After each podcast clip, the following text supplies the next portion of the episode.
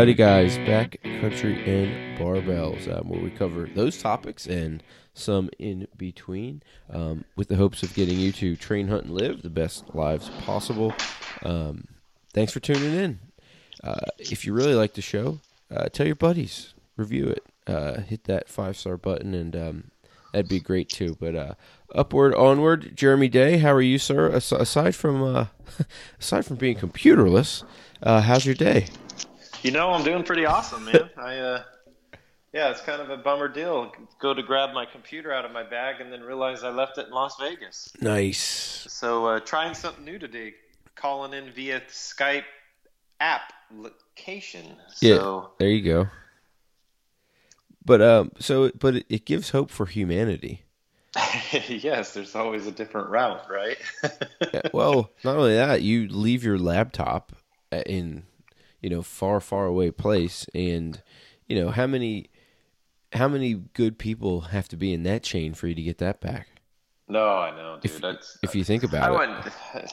Yeah, it's nuts. I, it's always fearfully like you call them up and you go, "Okay, I left my computer. What, what room were you in?" And I tell them my room, and they're like, "Oh yeah, we got it here." And I'm like, "Whew, that thing has a lot of information on it."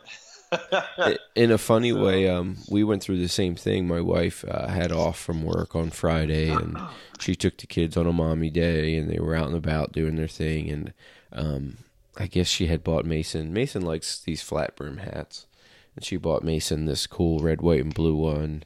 Um, I don't know. It was like an expensive hat for a kid. It was like a twenty dollar hat, whatever. And he's wearing it around. And we took Charlie out for her birthday dinner. She likes to go to Forelli's. That's she's a pizza girl and um, Okay. he's got this hat on. And then yesterday, and then in the oh yeah, this is what happened. Then in the restaurant, I'm like, hey man, you're not wearing your hat at the table.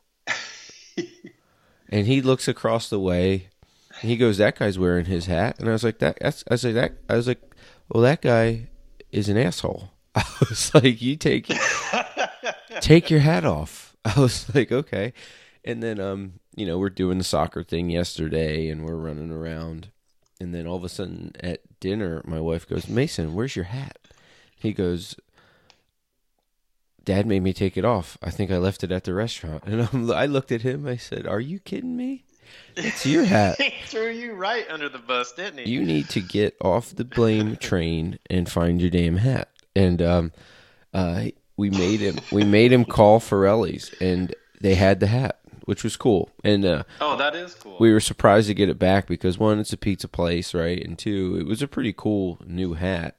Um, that was an adult size hat, but we got it back and um, it worked out. So you know, there is hope for humanity. There are great people out there. Um, you know, and you know, it's cool when you can lose something and find it, and um, you can rely on some strangers to not uh, to not gobble up the goodies. Um, but I guess the thing there is, I'm it's a it's a tough thing for a kid uh, to. I guess I guess that's a big sign of responsibility for us all, right? Where where you just um you don't blame other people for what's going on, and you and Right. ra- yeah, rather than rather than say I'm hungry with my hand in a cookie jar, you know, you end up going, well, Johnny wanted one, you know. Uh, yeah, or So- he took one. yeah, that's right. So we're looking we're looking for that in the boy, but uh, you know, little lessons like that help him get there. Um, but uh, I'm glad you could get your computer back because I know that you use a lot of that. I mean, that's a big that's a big tool for you, man. That's a huge tool for me. It's kind of my lifeblood. I'm gonna be dead in the water until I get it. Yeah. So do you have to put some things on the back burner until? Obviously, we had to work around with the podcast, right? Which is awesome. Um, we're- up here recording now, but in terms of in terms of your full time gig, I mean, do, do you got? Is there a workaround or, or a, Well, I just I'm going to be doing a lot of phone calls, but usually, the, you know, I was on a trade show for freaking six days last week. So coming off of that, I usually don't schedule anything for two or three days so that I can catch up on me emails. So I'll just be doing a lot of, you know, thumb punching okay? On my phone and returning emails and stuff like that, which I don't like to do because sometimes I have to do attachments and this and that, but that's just going to have to wait. Oh, I hear you. Okay. I'm just hoping they don't take tomorrow off, and you, you know, well, I do hope they take it off, but I hope that they're able to send out my um, my laptop because of Veterans Day. Yeah, that's right. Well, I think it'll work out for you, brother. Maybe the t- Yeah. maybe the time off will be good for us all. You know. That's it. but uh but um no it, and you know kind of brings up a fun little topic um that's always fun you know if if you know what is there a piece of let's say um you know your laptop your laptop's essential but is it really like you know you got to do important stuff on it right so it, it makes me even think of hunting in your pack like you know we know you need your bow we know there's certain things that you have to have like that's a, the bow's a good one, right? It's important, and you're not going to hunt without it. But uh, Right. what's another piece of gear in your pack that isn't essential, but it's important to the hunt? Oh, it's not essential but important to the hunt. And you got one like that? That hey, you know, because essentially, like like the laptop for this podcast, right? It's important, but look, we got to work around. We figured it out. But so so, what, what's that for you, man? In in your pack? Gosh, man, that's a great question. Because uh, well, you always need your knife, but that's it's that's hard to work around, right? You've got an animal down. How do you skin an animal if you don't have a knife? All right, so knives off the table, right? Because you got to Yeah. have it. So wh- what's You have to have it. The other essential thing is probably the ten pounds of snacks I carry around. you know, every day I go out, I, I, I carry enough for the day, yeah, but I end up not eating it all, and then some of that rolls over to the next day. yeah, So it's not like essential, but it sure is nice when you're hungry. but You, you have that food there. yeah, yeah. I got you. so food would be one, or you know, overpacking too much food. Oh gosh, what would be the other? One? Maybe you know, I tend to bring a lot of clothes because I I always pack just to make sure that you know. I think I might end up staying the night out in the field just because I'll get lost or do whatever. So I, I always pack extra clothes. Okay, So that's probably the main thing. you know, Because it's rare that I end up ever having to use it. I mean, I always pack my rain gear because we're in the Pacific Northwest, and you end up using it 80% of the time. But there's some other clothes in there that it's just more for like an overnight bag, really. yeah, very cool. So How about you? I think um, you know what I would put up there? Probably a headlamp. Hmm. You know what I mean? Like, because Yeah. that's such an like. You, I figure I was thinking about this. Like, of all this gear that I use, like I've turned my headlamp on more than I pulled my bow back. If, oh yeah, for you, sure. Do you know what I'm saying? Like, and just walking around camp and being able to use both hands in the dark, you know, because like when you're at home, we have all this artificial light where you, you know, comes from the ceiling. But when, you know, when you're doing everything by campfire, if you got to grab something at night or when you're walking in the morning, you know, like that headlamp is pretty dang important. You know what I mean? So I think, I think, I, th- I think I'd be pretty bummed to not have a headlamp, but obviously, you know, you can kind of figure out a way to work around it. You know, like a like a LED flashlight might be a backup, or you know, you could. I don't know. You can go Indiana Jones style and set up a torch, or you could just, you know, you kinda you can you can rework your day around. Okay, dang it, I need to be here by X amount of time, right? And do your best to to avoid a hardship. But you know, I think a headlamp is kind of like under under discussed, man. But but you think about, I know I use it a lot. You know what I mean? It, it'd be it'd be a bummer to not have. You could work around it, but um, yeah. So I would say headlamp. Yeah, I agree because I, you know, like I said, I pack a lot of stuff. I always pack two headlamps. Yeah, no, that's I because I'm yeah I'm light heavy. You know what I mean? Like I have the one light that I'll put in the tent that I'll hang up there. Then I'll bring um I'll bring an LED flashlight and I'll bring the headlamp for sure. And then I'll bring I don't I think this year I had a backup for both. You know, I don't know if I'm just a big pussy and I'm afraid of the dark.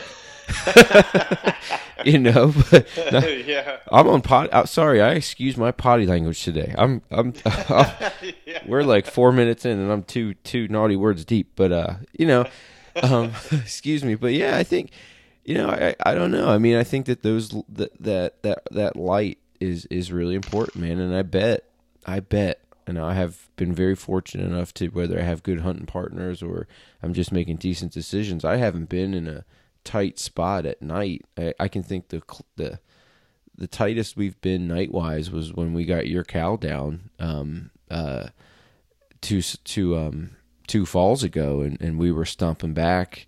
Um, we were stumping back out of that creek bed, but you know that that's the that's the worst I've been at night, and um, but I couldn't imagine being in the in the woods dark without one. Yeah, you know, I I got lost in the woods one time, and it was because of that stinking light. My flashlight went out. Well, do tell, sir. What happened? Well, we went turkey hunting. We were over outside of uh, Prineville, Oregon, and we were up in the Ochocos up there, and we were just going into. I think it was the day before we were going to actually go turkey hunting. So we went out there and we were listening for birds to roost, right? Because they'll gobble when they get up in the tree. So we get back in there pretty. I get back in there pretty deep. We all split up. There's three of us: me, uh, my brother-in-law, and my cousin. And of course, I look at the map before I leave the truck. This is pre onX and uh, didn't have a GPS that was worth a darn. So I didn't mark the truck anyway. Mm. So we, I get way deep in there, and then I'm like, it's getting dark, and I go, well, gosh, you know, there's a shortcut if I just go back out to this road and take a right and, and head west, I could go down, cross the creek, and then there's another road that kind of skirted up the creek a little bit, and then I'll just follow the creek up the rest of the way. So I I start heading out, take that right turn on the, the road, heading west, and I'm going and I'm going, and I cross the creek, and it was actually a pretty gnarly creek, a lot bigger than I thought it was and my light flashlight goes out. Mm. And I'm like, oh so, crap. So you say you were about to cross a creek in the dark? I did cross the creek with my flashlight, so I was able okay. to cross the creek with the flashlight. And I get across, and I start heading up, and the damn thing goes out, and it won't work. And I didn't have a headlamp or nothing like that. This was, you know, pre even thinking about that. So I had a backup flashlight and I turn it on and it is so dim. I'm like, oh, jeez. Oh, well, I'll just follow this creek up. So I follow the creek up, up, up, up, up. I'm two, three, four miles into it and I'm like dehydrated. And I said, skip it. I just dumped my water bladder in that creek. I filled up my water bladder. I just sucked water down. And collected my senses and said, well, I'm just going to have to backtrack. I'll just go back to that road. I come back down, and lo and behold, I never did find the road, but I did find a fence post. So there was these fence posts going every which way to divide up the cattle. You know, there's a lot of cattle grazing up there. So there was we were skirting private land, and then we were on the forest land. And I was like, oh, cool. There's there's the fence. So I start following this fence, and all of a sudden I get a little glimpse of the road. I mean, like a just a hint glimpse of the road, and I and I for sure thought I was on the fence that was going to take me to my vehicle.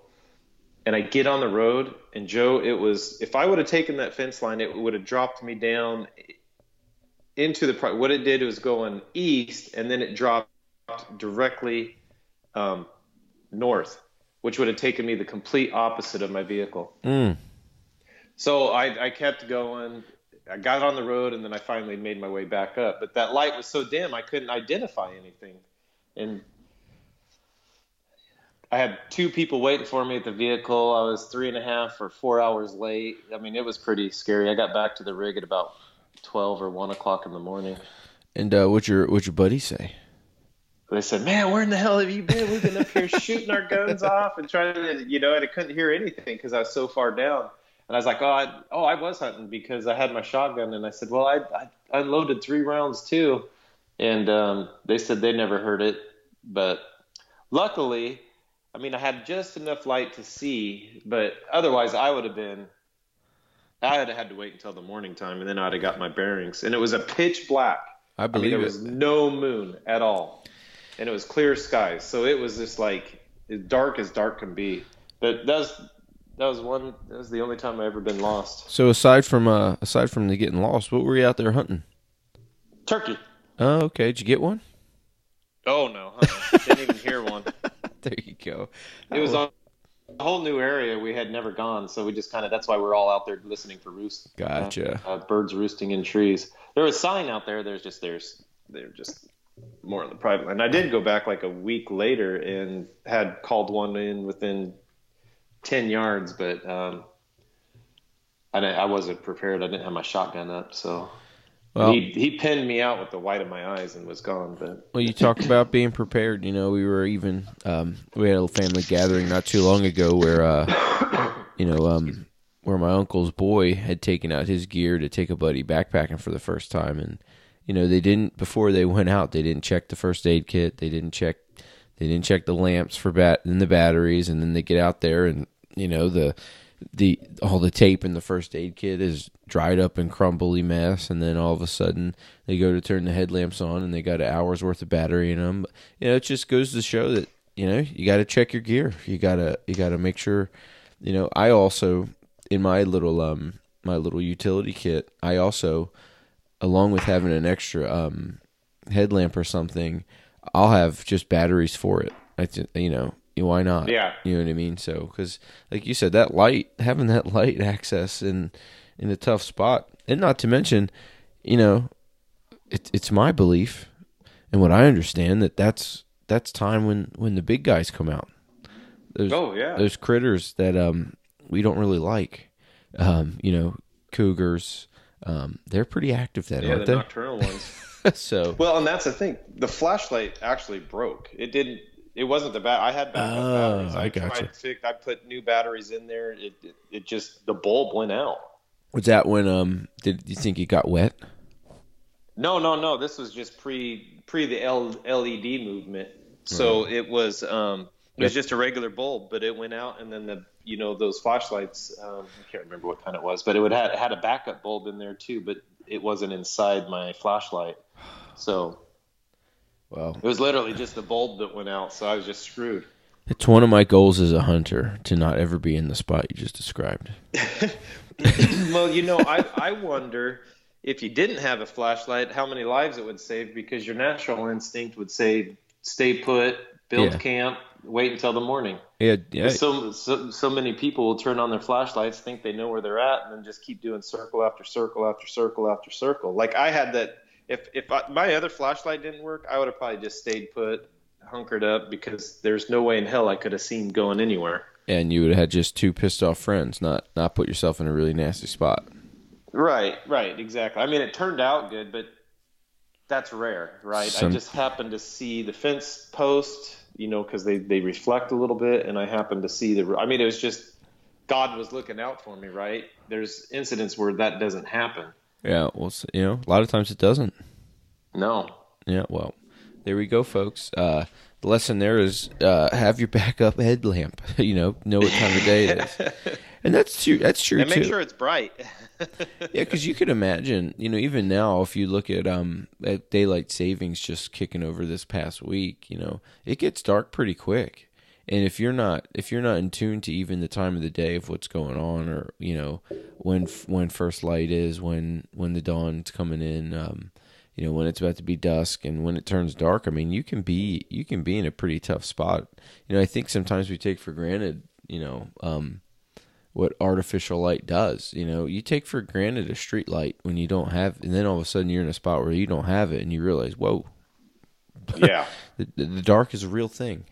So it's a real thing. it could be dang. That's why when I'm out in the woods, I try not to use the headlamp as much as possible. Like when we're walking skid roads and that, if if you could see with the naked eye, yeah, just to kind of adapt to it, and you know, then your other senses kicked in, kick in your your your ears, your nose, sense of smell, all that kind of stuff. yeah. No, I agree. I agree with you in that a little bit. Um, but damn it, if it gets real dark, I'm a little scared. Yeah, I know that's a our hunting partner, um, Dave. He always looks like a trucker. I mean, he's got some lights that will headlamps and everything that will kick in. I mean, they, this is bright. Yeah. Well, we'll have to. Um, well, he's got his reasons for not wanting to get lost in the dark. Um, and plus, I don't know if his uh his vision's the greatest either. Right, so, and, and yeah. that's each person's different, right? My cousin Benny, he would always, man, he'd have like, he'd every year he'd come up with a new gadget. I'm like, where in the hell did you get that? But one year he came up with this like, it was a vest with all these flashlights on it, and he looked like a 18 wheeler. it was so funny. He's coming down, you know, we're turkey hunting. It's four o'clock in the morning, and I look over, and he's got like 20 lights on him. Well, it was too funny. That's another fun question too. Um, and I actually, um, I actually did a post about this. Um, I don't know if I did it on my personal one or also on the Backcountry and Barbells post. Which uh, check it out on Instagram, pretty active. Please do that. But you know, I was putting away the, um, I was putting away all the Halloween gear, and we have this, uh, we have this skeleton. Uh, we call him Skelly, and I put him on while I was putting the other stuff away. I just kind of put him on my um. I have a uh, I have a Schwinn Airdyne. It's like a bike. You can really put some. It's it's the it's the bike. It's the um it's the bike where it has the. You can also move your arms on it. I don't know if you've seen these. Um, oh yeah. but you can you can torture yourself on them. But I was looking at the skeleton on it, and I sat him on it, and then I realized, you know, I don't use that bike as much as I thought I would. You know what I was mean? a great post. Yeah. Yeah. So so I guess the other question is, what's the other? Here's the other question on that. What's the piece of gear that you were excited to buy and put in your pack that just got underutilized? You know, I've like filtered through all of that stuff. I pretty much only put in there with stuff that I 100% know I'll use in a survival situation. How about your early But- days though? Go- Yeah, the early days, probably the saw to cut up an elk because they, you know, they have those hand saws, and I'd always pack that thing around and never used it. There you go. And so, and it's, you know, it's, it's probably, what are they, 16 inches long, maybe a foot long. It's double sided. It's oh, got a wow. leather sheet and kind of large and cumbersome, but I'd always pack that thing in and I, I don't think I ever used it one time in the woods. Huh. There you go. And it's probably not lightest and it's somewhat cumbersome that long. Yeah, yeah, it is.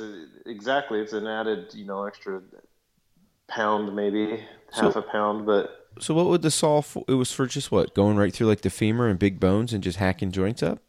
Yeah, yeah. So back in the day when we used to pack elk out, you know, we did the pre. Um, it was this was pre the gutless method and um, and going in between the joints, cutting in between the joints. What we would do is just go in and how did we do it back in the day, man? It's been so stinking long. I just remember we oh we'd pack out the ribs and everything, so we'd cut the spine so that we could get the ribs, and then cut the head off, and then um, that's what we would do. Huh. So then you're using the saw two or three times. But like I said, I never had to use it because usually someone else pulled theirs out. So yeah, Very cool. Well, shoot. I th- you know, for me, it's sad to say, but I think it might be my bow. I just, I just haven't used. your bow, huh? Yeah, I haven't used a damn thing yet. well, shoot, you're only two years into archery hunting, right? Yeah, that's right. Yeah, you know, you're- you got we're working it out. to beat the average. You got to get one here within the next three years. We will. I'll get one. We'll work that out. But Yeah. I, I kid. Um, so I think you know what if I'll look through my pack. What is something I was excited to get and just haven't quite used as much. Um, you know, I like to go in pretty light, so I don't really have a ton of spare gear. Um, so I have to think back on that one. I got to think about what what's going in that pack. Because Well, what I think is interesting is with you know YouTube and all these other things, it's not really too much of a trial and error, or people don't get excited. They watch these YouTube and people are able to show you what to pack and yeah, yeah, you know. And back in when my early days, you know, there was no kind of YouTube or you talk to somebody and they're like, "Oh, I have this," but you're unexperienced. You go out there and you go, "Oh man," you see something, you're like, "Man, I could use that when I'm out there. I know I can because when I get an animal down, this, this, and that." And so then you pack it around, or they'd come out with these gadgets. I remember this. Um, Will Primos came out with this call that it was, it was a turkey call and it was a slate, and then you could strap it around your leg. So as you're sitting there in the turkey blind um, out in the open, you could you didn't have to hold it. It was just strapped to your leg. yeah. But it was like three or four inches thick, and um, you had this strap, and it was kind of it's huge. I used it twice. And then the strap broke, of course, or no, I lost the strap, so I only used that slate twice ever. Oh yeah. Go ahead. No, I was gonna say yeah. I was gonna say that that'd probably be my piece of gear that I was excited to get that I don't use as much. It's a turkey call. That that one you Yeah. ga- that's the one you gave me. Yeah, yeah, No, no, was- yeah, I'm teasing you on it. No, No. it was a bad joke that it didn't it didn't land well. Yeah, yeah. No, it, I did. Did I give that one to you? Is that the one I gave you? yeah. you? When we went out on that first turkey hunt, you had it with Yeah. you. Um, yeah, it seems like turkey hunting. You have a lot of gear. You know what I mean? Even more than like, even you know, because I guess maybe it's like with elk calling. You know, all those diaphragms. You know, they. You know, you get a lot of diaphragms in a small spot, but it's funny when you go turkey hunting. You know, when we were out this last time, you had the decoy on. We had decoys on our back. ca- Different varieties of calls in our pockets, all kinds of stuff. Our Yeah. bows, this and that. Yeah, I almost feel like we had more gear on for turkey hunt than than we did than in elk camp. Yeah, absolutely. Because the you know you did, you just got to throw everything out at them. Little different than just bugling. Turkeys are a little harder. Well, that's kind of a controversial comment, but Who knows? to I mean, me, they're they're a little bit um, trickier to call in sometimes. Elk are the same way. I mean, they all have their trickiness, but yeah, I was gonna say. I think with both, the hardest part is locating them. yeah, If they're quiet, it's just hard to find them. That's just the game, and you know sometimes you got have to be. You know, I'd rather be lucky than good sometimes, especially if they're not real vocal. Whether it seems like with turkey, we end up catching at the at the end when they're kind of overpressured, and it seems like with elk so far, you know, in my two years going after them, uh, it seems like the rut's just been early, and we haven't been in the the rut fest yet out here. The way the seasons fall, so well, I think the ruts are falling later. yeah, no, that's what. Yeah, we and then archery, early season archeries. Yeah, we're just there too early. So, but that hopefully, looking at the calendar, um, we should be in a better spot next year, which would be pretty fired up. So, Yeah, absolutely. so we'll see. Yeah, fun little chat about gear. How about you guys? Um, if you want to uh, add into this conversation, we'll have a fun little. Um, I'll try and get a little post together about you know different gear options, but you know, there's always a piece that you, you know, I, you know, sometimes it's one piece too many, or you get excited for something and never use it. I was gonna say, you know, if I had to really think about it, at first season I was geared up to use my little stove, but camp was so set up I didn't need to use it. So then I started to conjure up ways to to use it myself and make my own little coffee. But to be honest, you know, as that would probably be another piece that I think I could live without in the woods, but I would really be bummed to not have it. I love that little stove because I love I love having that that nice shot of warm coffee on a on a you know somewhat cold morning, you know.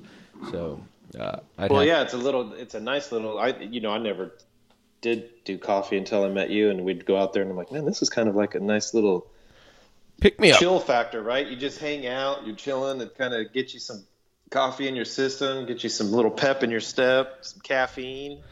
Well, and I think too, it also makes me stop for you know whatever, however long that takes, because I think Yeah. I think my big flaw as a hunter so far is just wanting to keep moving, and I think as I the develop patience, patience. and sit a little bit and just let nature kind of come to me, and um, in that regard would be good. So we'll work through it. Yeah, and I still struggle with that too. I mean, over the years, but I'm I'm getting a lot better now. I'm like, I'll hang out and just I'll chill and call a lot longer than I did before. Before it was like, okay, there's no elk here, I got to get to the next ridge. Okay, no elk here, got to get to the next ridge, and pretty So- much elk in every drainage, really. So how patient? hunt. How patient do you think you have to be? Like, is it an hour a spot? Is it twenty minutes? You know, is it sitting in a spot for six hours? I mean, because, and I'm just torn about it because especially where we seem to hunt, it's pretty thick forest. Like, there's not, it's not that. Again, I I said this many times on this podcast when we're, hunting out here in Western Washington, it's not really that true Western style hunting experience where you're on a, a big perch and you're you're glassing up miles of terrain. Like it's just not it's just not what's happening. Even the clear cuts are very the clear cuts that you would glass up are very um uh, they're they're sectioned off. They're and then you know they're Well, not, yeah, they're they're, they're the highest pressured things. Yeah. So they're out of the out of the clear cuts first thing in the morning. I mean, for the most part. If they're not if they're not pressured, they'll stay out there until ten or so. Yeah. But So so what do you think? I mean, how patient? What when, when are you patient to a fault, and and how much patience do you really need on a spot? I would say probably an hour to an hour and a half in the thick, dense forest of the coastal range. Yeah, just kind of now. Yeah, because and I come up with that because this year, how many times did we backtrack or coming out of a drainage or something? We backtrack our trails and there was a single elk hoof print in our track. yeah, And over we're our coming stuff? out an hour and a half, two hours later. Yep. So, and that's my thing. I'm just so impatient. Yep. Plus, we were kind of doing push hunts and call as we go, and We were moving. We were moving them around. yeah, we were, we were, and then there was just a lot of people too. So they're not. I mean, there's no reason for them to be super vocal. Yeah. Well, you know, it's an interesting question. Um, it's a thought because, you know, I don't know. Think back to your the hunt that was positive um, for for both of us. Both times you were out this last two years, where you know we did come across them. We were in. We found them. You know, we found them. When you find them, it's relatively easy, right? But it's like, you know, your your bull this year. It was a nice little push that we came across the herd, and even your cow. There was a, a small herd that we came across, and um, we found them moving. You know what I mean? So Right. sometimes you go back into your, you know, it's just a hard thing to do. What can you say? Hunting's not hard, and anyone who says it's easy is just talking shit. Like it's just like it's Yeah, and, there, and there's so many different strategies to it Yeah. too. I mean, it's not just about hanging tight. It, it, every situation is different. I mean, we're hunting at days where it was just raining so hard that, gosh, you probably bugle and it's only going 50 yards. yeah. So it's a lot tougher hunting. But and I think I think where people have the least patience is when they have a bull located and then you do a setup. Because those elk, they know that they hear something and then they're going to come to that noise or they're looking for it continually. They'll take three or four steps and they're looking that direction, three or four steps in that direction. So if you're constantly sitting there fidgeting or moving or just even sitting in front of a tree, especially if you're walking, that hunt hunt game's over. Sure. And I think a lot of people don't. They get a location, and then they'll call, and then they try to get closer and call and closer and call. You know, once you get into that 100 yards, you you need to really just plant, pull up a tree, and just stay mobile, but yet do not move. I mean, you can't move your legs. You can't move. A lot of people sit there and fidget, and and it, I think a lot of times that's what blows elk out. Well, there it is. Patience, right gadgets, work it out. Um, you know, there's, Yeah. there's a lot going on there, but um, you know, as as it's funny to get into these topics as we're getting a, a closer to um, closer to uh, this late season hunt. Is there anything new going into your pack this as we go into um, late season that you're excited about? Um, As we continue talking a little bit about gear and on these accessories you want to carry around. Yeah, I got a new I got a new knife. I mean, it was it was the same knife I used last year, but I got a new one, so excited to bring that in there. And I got I got a new headlamp.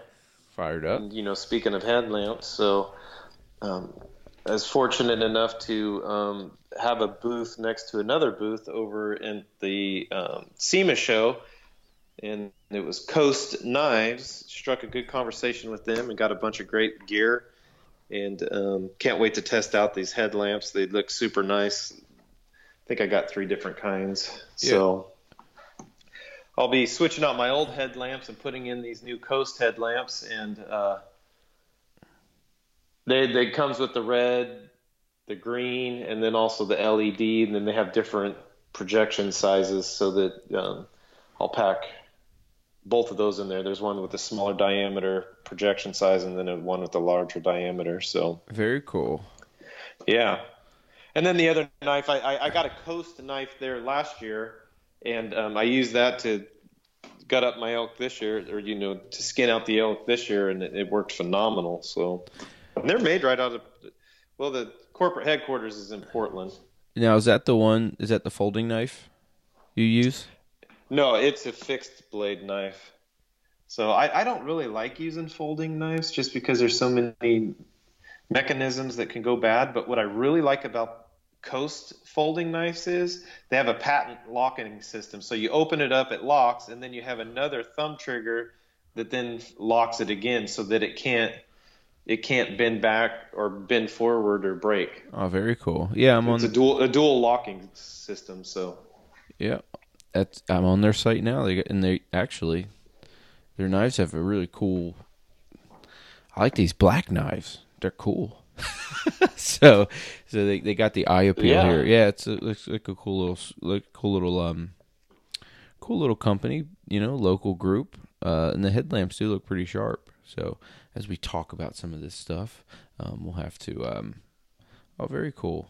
No, and ve- it's inexpensive stuff. I mean, it's not like you're paying a hundred dollars for the knife and hundred and fifty dollars for a headlamp. I mean, Yeah. it's it's good functional stuff that they stand by their product. I think is it lifetime warranty? Is that what it says or no? I a lot of does. them. Yeah, a lot of them. Yeah, it's a lot. A lot of them's like the lifetime warranty still, and Very cool.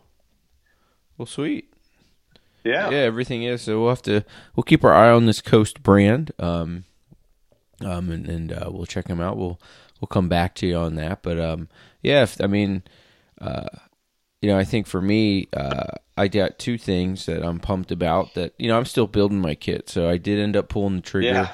I did end up pulling the trigger on the um, binos. Uh, I got a Vortex um, uh, Viper uh, 12 by 50, so I'm pretty excited about. No, 10 by 50. Excuse me. I was a little weary of um, not being able to focus a bit, and I'm not going to be. I think for right now, for a little bit, uh, I'll be uh, I'll be freehanding these uh, binos. So I didn't want to worry about a tripod and all that stuff. So um, I went with the the the 10 the 1050 Vipers, which um, I got a solid uh, deal on, which was cool. And then I'm also adding. Uh, last year, the big ticket was getting essential rain gear. Um, so this year, thinking more about cold weather, um, I'm also adding a little bit of puffy gear, which I'm fired up about. So I got the um, Uncompahgre um, puffy insulation from First Lite, which is which I'm excited about. Um, so uh, so that'll be cool. Now, did you get the combo, the pants and the jacket, or did you just do a jacket? I got I got the pants and the jacket, so I figured Very this nice. this late season we might be sitting a bit. So um, I, I wanted to be comfy, you know what I mean.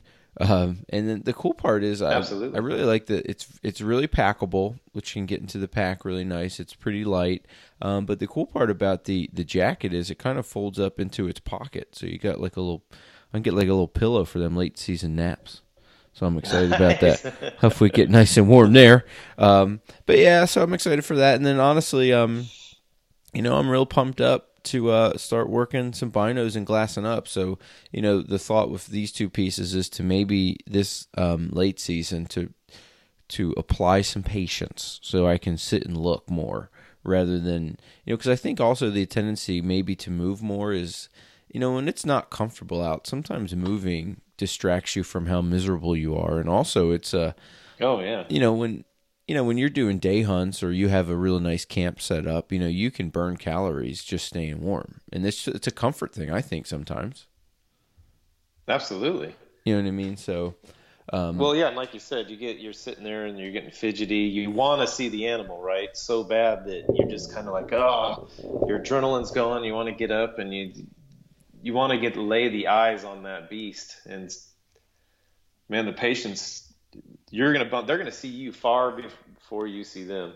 Yeah, and especially as as as it's power. I think even the frustrating thing is it could be all right, and then all of a sudden the wrong one single gust of wind that you are not in control of is the one that sets you off too. I mean, what do they oh, say? Oh yeah, you might lots of variables. you might be able to hide behind something, but you're not going to trick their nose ever, which is really frustrating. So um, we'll work through it. We'll see what happens. It's exciting. You know, it's always fun to get ready for for a hunt that's coming up. Um, and uh, so, how about how about you, Jeremy? Are we thinking? Are we? When are you going out for these mule deer? Are you doing that still? You know, I am. So my son's coming in from college the Sunday through a Friday, so I think I might leave the Friday after Thanksgiving and head out Okay. for three days. Um, I don't know exactly where I'll be going. My my intent is to do the mule deer thing, but I don't know. I haven't honestly haven't even talked to my wife about it yet. So Cool. um, we've got all the medical stuff all wrapped up, so I'm kind of free now. Fired up. Good for you. I'm glad that worked So out So I might drop him off at the airport and then head out on Friday. on Friday. But gosh, there's just something about these stinking black-tailed deer that I just want to. you want to go get one? Oh, I just love hunting them, and it's so frustrating. But yet, it there's just something about getting a big blacktail, and I haven't gotten a big blacktail deer yet. Sure. Well, I know. So- I know where there's a bunch of them. Um, in my Yeah. in my neighborhood. Like it's been crazy lately to watch them come about. Like when I just pop out, they'll be in our my little yard eating acorns, and they're. I mean, there was a nice six point, you know, a three by three in the right out here. It would have been a legal shooter. I saw. I saw a nice one just kind of cruising center drive. I mean, they are all over Dupont, and it's got me. It's got me so crazy. I'm. I was on onX yesterday for about an hour just cruising Little Dupont to see what I'm so close to calling this golf course to see if I can't get some kind of permission to go in their timber and just still hunt their timber. Um, has you've ever done anything like that? Uh, not on a golf course. Wouldn't they? I've, I've skirted a golf course. I'd 'Cause you can pattern them in golf courses a lot of times because there's there's usually like main ways in and when and throwaways out. So Well, yeah, I got a spot. I think lined up. There's this. There's this real deep. There's this really deep.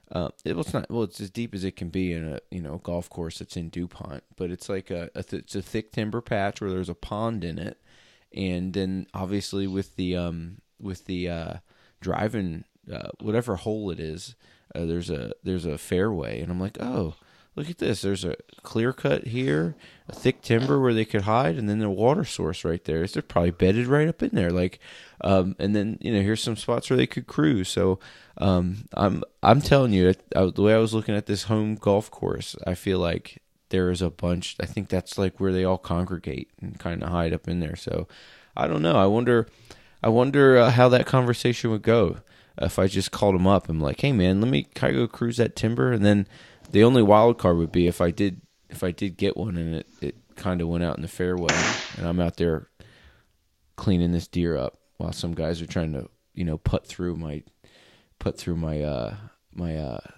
pack out. well, that's what they'll usually say is you, if you get one, you got to take it out whole. Yeah, get it So out. then you have to go find a place to gut it and all that other stuff yeah, we'll work it out. So we'll get see. rid of the carcass. But does that go? I mean, have, ha do, are there folks who get permissions on golf courses and stuff? I oh mean, yeah, golf courses hate elk and deer. Oh, they tear they? the course up, especially this time of the year when the bucks are in their rut and they're chasing those does around and bumping them and bumping them, and they're all just going all over God's earth. They'll I've heard a lot of people being successful near golf courses, especially like golf courses where in the winter time that they're not being utilized as much. Huh. well, I might have to. My uh, fear would be like the damn thing would go right in front of the lady that's anti-hunting and just kill over right there and she we call? yeah, she'd be like, that's why I don't even hunt in my own neighborhood because I'm scared that you know goes that extra hundred yards and piles up right on my neighbor's yard. You don't know who you're gonna piss off. Yeah, I hear you. yeah, because I got a huge bear that comes over here every single year when my apples are dropping, and I mean he's gigantic, but I'm just scared to put up a tree stand and smoke him. Well, if he's uh, if he's, well, I know a guy who's, I, I know, I know someone who's not. Um, we'll work it out. But uh, you know, it's probably sweet meat if if he's chomping on your apples all the time. Oh yeah, and there's a crap load of apple trees around me. because Yeah. this is an old old uh, apple orchard where I live is it used to be during the prohibition years the lady would um, she supplied all the alcohol um, for a lot of the people around Very and rumor has it Okay, I like it. kind of a, a neat little history about where we live Very cool. Well, I, you know, I think you should smoke that bear, and I know dude I think you should uh, not worry about what your neighbors say. What? well do- here's the thing he's he's he's a neighborhood legend because he's about 24 years old Excuse me. And he's been my my wife's seen him one day and she said he's about 400 450 pounds. All I've seen is his dung and I mean it's like literally the size of Titus's head. Nice. We've got pictures of Titus bending over looking at it and you can see the size of his head and the size of this pile of uh, recycled apples. So he's a tank. Oh, he's huge. And so everybody talks about, oh, yeah, no one's ever really seen him. And I've told my wife's seen him twice, and they're like, oh my gosh. Yeah, he's kind of, he's been coming around for like 24 years. And I'm like, oh, well, maybe I better not shoot this bear. well, I'm pretty sure even like, yeah, I mean, you might want to be careful about it. You might be right. Because even I think in New Jersey, there was a big story a couple years ago, and it's probably one of the main reasons they took away the the black bear season out there where somebody had shot. There was a famous bear out there that was like walking on it would it had like a bad front paw so it was pretty famous for just walking around on its hind legs. Oh. And somebody somebody greased it and when they went to the bear check stand there was all kinds of protests at it and um, it went it went bad for all hunters in Jersey who you know and what's interesting about that is you know i think the black bear in jersey is some of the most densely populated black bear in the in the country or, perhaps the world. Like it's right. there's a lot there and a lot of bear a lot of people. It's only you know a lot of folks say it's only time will tell when when there's going to be a real bad incident you know? So and i can attest to that. We lived in west point. There were black bears all over that neighborhood um, and it's funny how they get those black bears get. You know, people love them. You know, there was a bear in West Point that was famous. I had a Facebook page. You know, people seriously, people made a Facebook page for it, and all of a sudden, this bear wasn't a wild animal that could kill your children, and you know, it's gonna put you yeah, put take you, your dogs and your cats. Well, no, no, that's gonna put you face down and eat you. You know. Yeah butt first, you know, and that's not fun.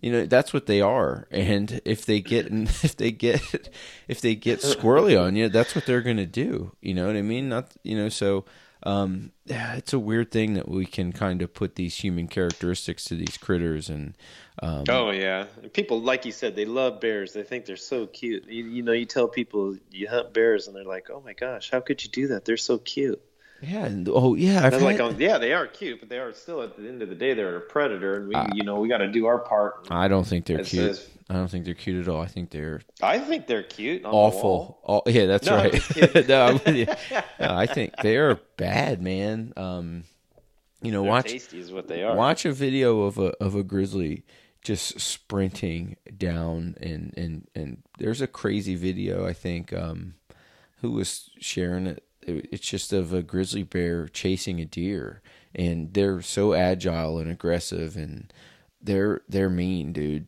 Um so they are mean. Watch them fight. Like yeah. fight each other. Gosh dang man them dudes are brawlers. That's like true UFC stuff right there. No, they're they're got they could do jujitsu pretty well. Uh, definitely Greco-Roman wrestling. They're working for underhooks and you know doing their thing. But uh, no, it's it's it.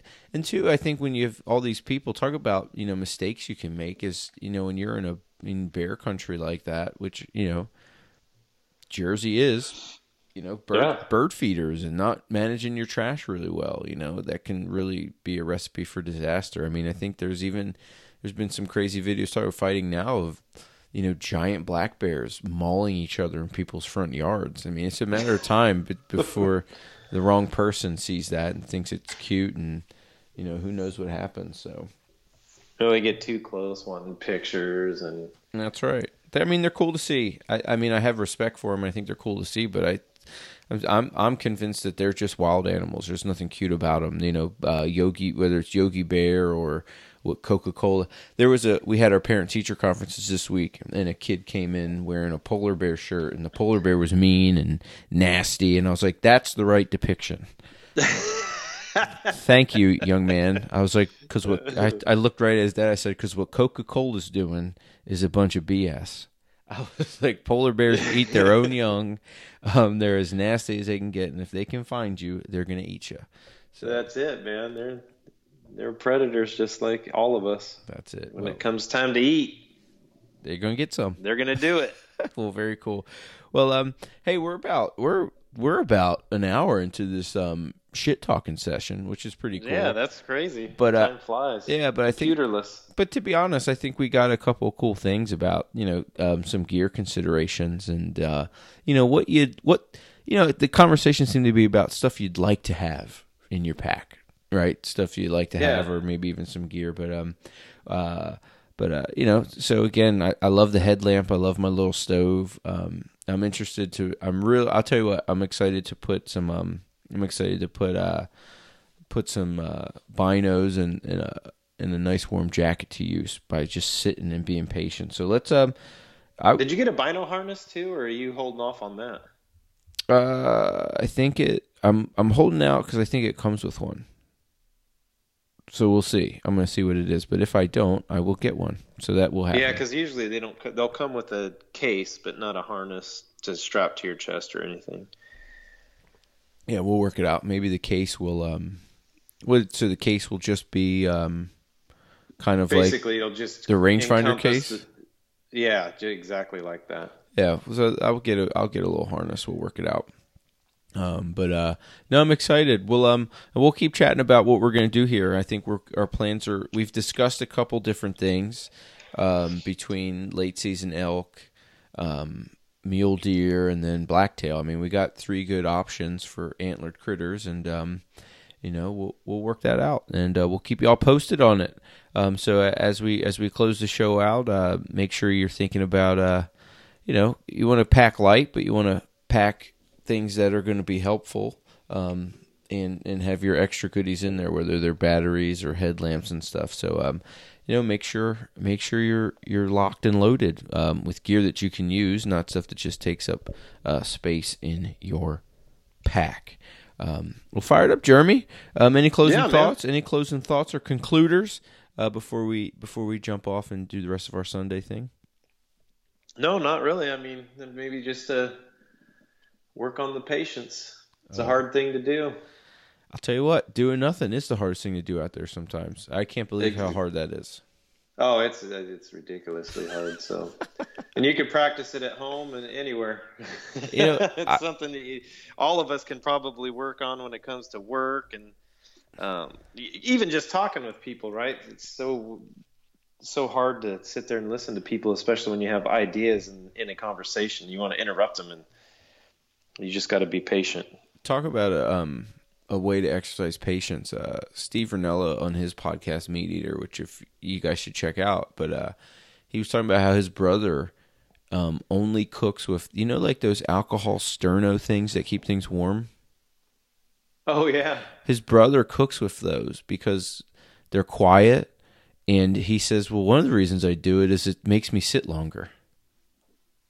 Oh, that's interesting. So that's what I he- wish I had that much time. I could wait. Yeah, that's right. Well, that's what he does. Well, I guess when they go, you know, it just it makes you sit a bit, and he goes, it, he goes, that's what kind of. I think his thought was that's what kind of sets the tones for the patience you're going to need for the rest of the hunt. You know what I mean? So oh, that makes sense. interesting stuff. So yeah, sometimes, sometimes it's it's it's go slow, not go go go. Right. So Absolutely. We'll see, but uh, well, thanks, gang. Thanks for listening. Like we said at the top of the show, um, you know, uh, backcountry and barbells, where we try to cover those topics and anything in between, and all with the idea to get you to train, hunt, and live um, the best life possible. And um, if you're if you're kind of weekend, um, late season warriors, where you're just trying to piece three or four days together, like Jeremy and I, um, the gear matters. So, Jeremy, man, thanks a bunch, buddy. Um, it's Yeah, always fun to chat with you, and I'm I'm happy about the situation with your wife, and I'm looking forward to um, getting out in the woods here in uh, late November.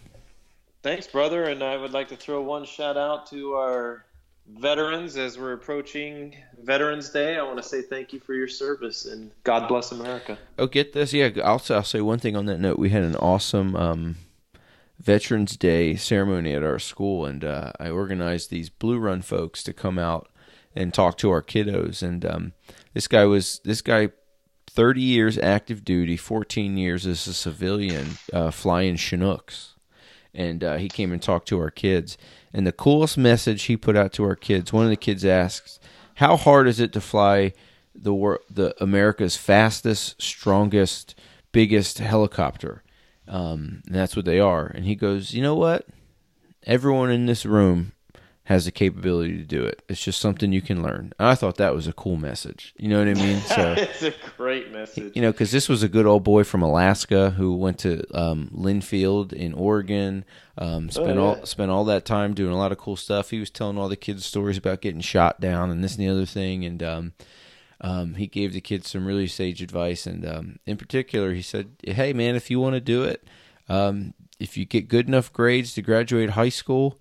you got good enough grades to learn how to fly a Chinook, and it was pretty cool, man. They, they were that's couple, awesome. So pretty rad. So thank you, vets. Um, we know a bunch of them. Whether um, the message from the Blue Run folks about Veterans Day was uh, take purposeful steps. You know, just do something. Whether you're gonna thank a vet by shaking his hand, or you're gonna take a walk uh, for remembrance, or even uh, hit a 5K, or, or put a care package together. Do it with purpose.